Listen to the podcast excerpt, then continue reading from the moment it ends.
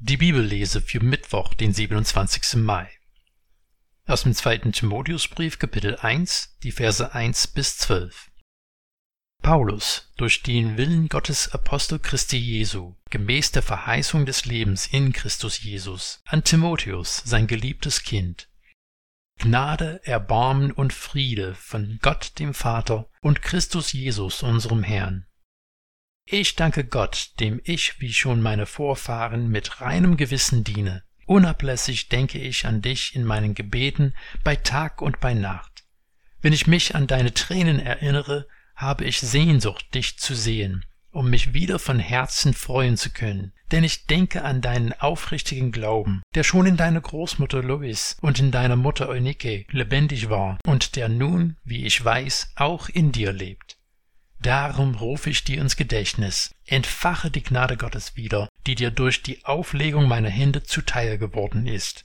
Denn Gott hat uns nicht einen Geist der Verzagtheit gegeben, sondern den Geist der Kraft, der Liebe und der Besonnenheit. Schäme dich also nicht des Zeugnisses für unseren Herrn und auch nicht meiner, seines Gefangenen, sondern leide mit mir für das Evangelium. Gott gibt dazu die Kraft. Er hat uns gerettet, mit einem heiligen Ruf hat er uns gerufen, nicht aufgrund unserer Taten, sondern aus eigenem Entschluss und aus Gnade, die uns schon vor ewigen Zeiten in Christus Jesus geschenkt wurde. Jetzt aber wurde sie durch das Erscheinen unseres Retters Jesus Christus offenbart.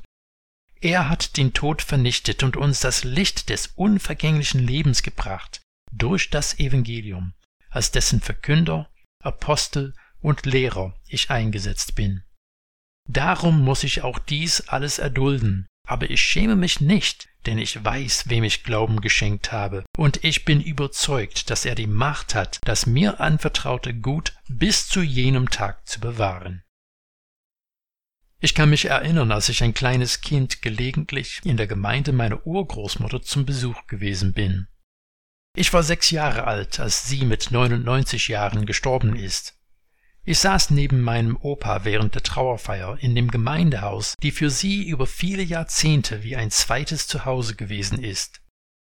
Mein Opa war einer der ältesten in seiner Gemeinde in der Nähe seiner Farm.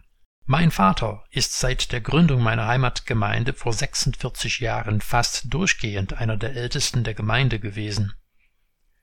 In unserem Text malt Paulus einen Stammbaum aus, er spricht in Vers 3 von seinen Vorfahren, die den einen wahren Gott schon vor ihm angebetet haben. Er erinnert Timotheus daran, dass seine Mutter und Großmutter vor ihm zu Jesus gehört haben.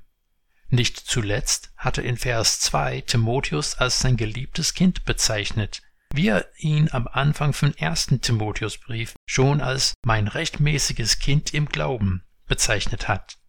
Nun, zum Beginn von seinem ersten Brief an Timotheus hat er gleich vor endlosen Geschlechterreihen gewarnt.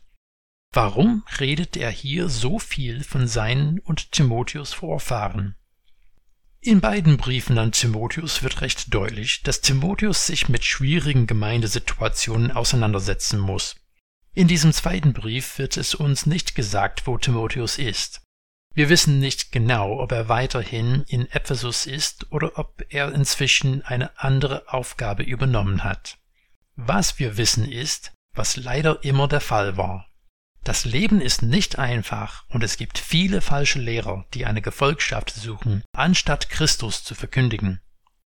Wenn wir in Schwierigkeiten stecken, ist es leicht, unseren Blick nur noch auf den Moment, nur noch auf die Probleme um uns herum zu richten Paulus streckt seine Hand durch diesen Brief dem Timotheus entgegen und nimmt seinen hängenden Kopf sanft in seine Hände und richtet seinen Blick nach oben. Er soll nicht denken, dass er mit seinen Problemen alleine dasteht.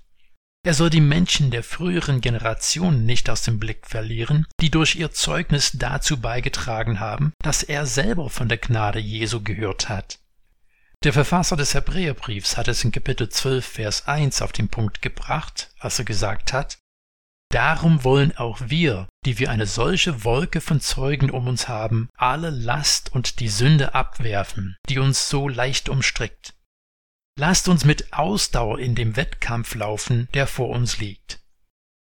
Das ist genau die Botschaft, die Paulus dem Timotheus in unserer Bibellese vermitteln will. Timotheus hat das wahre Evangelium bekommen und jetzt soll er genau das weitergeben, denn das ist die gute Nachricht, die zum Leben führt. Vielleicht kannst du auch an einer Familiengeschichte zurückblicken, die geprägt und gesegnet ist mit frommen Menschen, die dir ein gutes Vorbild gewesen sind. Aber vielleicht ist das bei dir überhaupt nicht der Fall. Es kann sein, dass Jesus in deiner Familie eher war wie der Onkel, wessen Namen gelegentlich mal erwähnt wurde, aber keiner hat ihn seit langer Zeit gesehen. Vielleicht hat Jesus überhaupt keine Rolle gespielt, oder er wurde sogar als Feind behandelt, und du bist der Erste, womöglich der Einzige in deiner Familie, der ihm näher gekommen ist. Was Paulus hier sagt, hängt nicht von Blutsverwandtschaft ab. Timotheus war immerhin nicht sein biologischer Sohn. Es geht darum wahrzunehmen, dass wir auf viele treue Zeugen in der Geschichte der Christenheit zurückblicken dürfen. Es sind Menschen, die standgehalten haben, egal wie schwer der Weg geworden ist. Es sind zahlreiche Geschichten von berühmten und gar nicht berühmten Menschen, die ihre Hoffnung auf den gerichtet haben, der ihnen Hoffnung gab. Auch du bist eingeladen, den Blick schweifen zu lassen. Die Probleme, Herausforderungen und Enttäuschungen, die du erlebst, sind nicht das ganze Bild. Sie sind sogar nur ein Bruchteil des Bildes. Lass dich ermutigen, denn du bist nicht allein auf diesem Weg. Halte fest an Jesus, der schon unzählige Generationen vor dir gestärkt hat. Dich wird er auch nicht fallen lassen.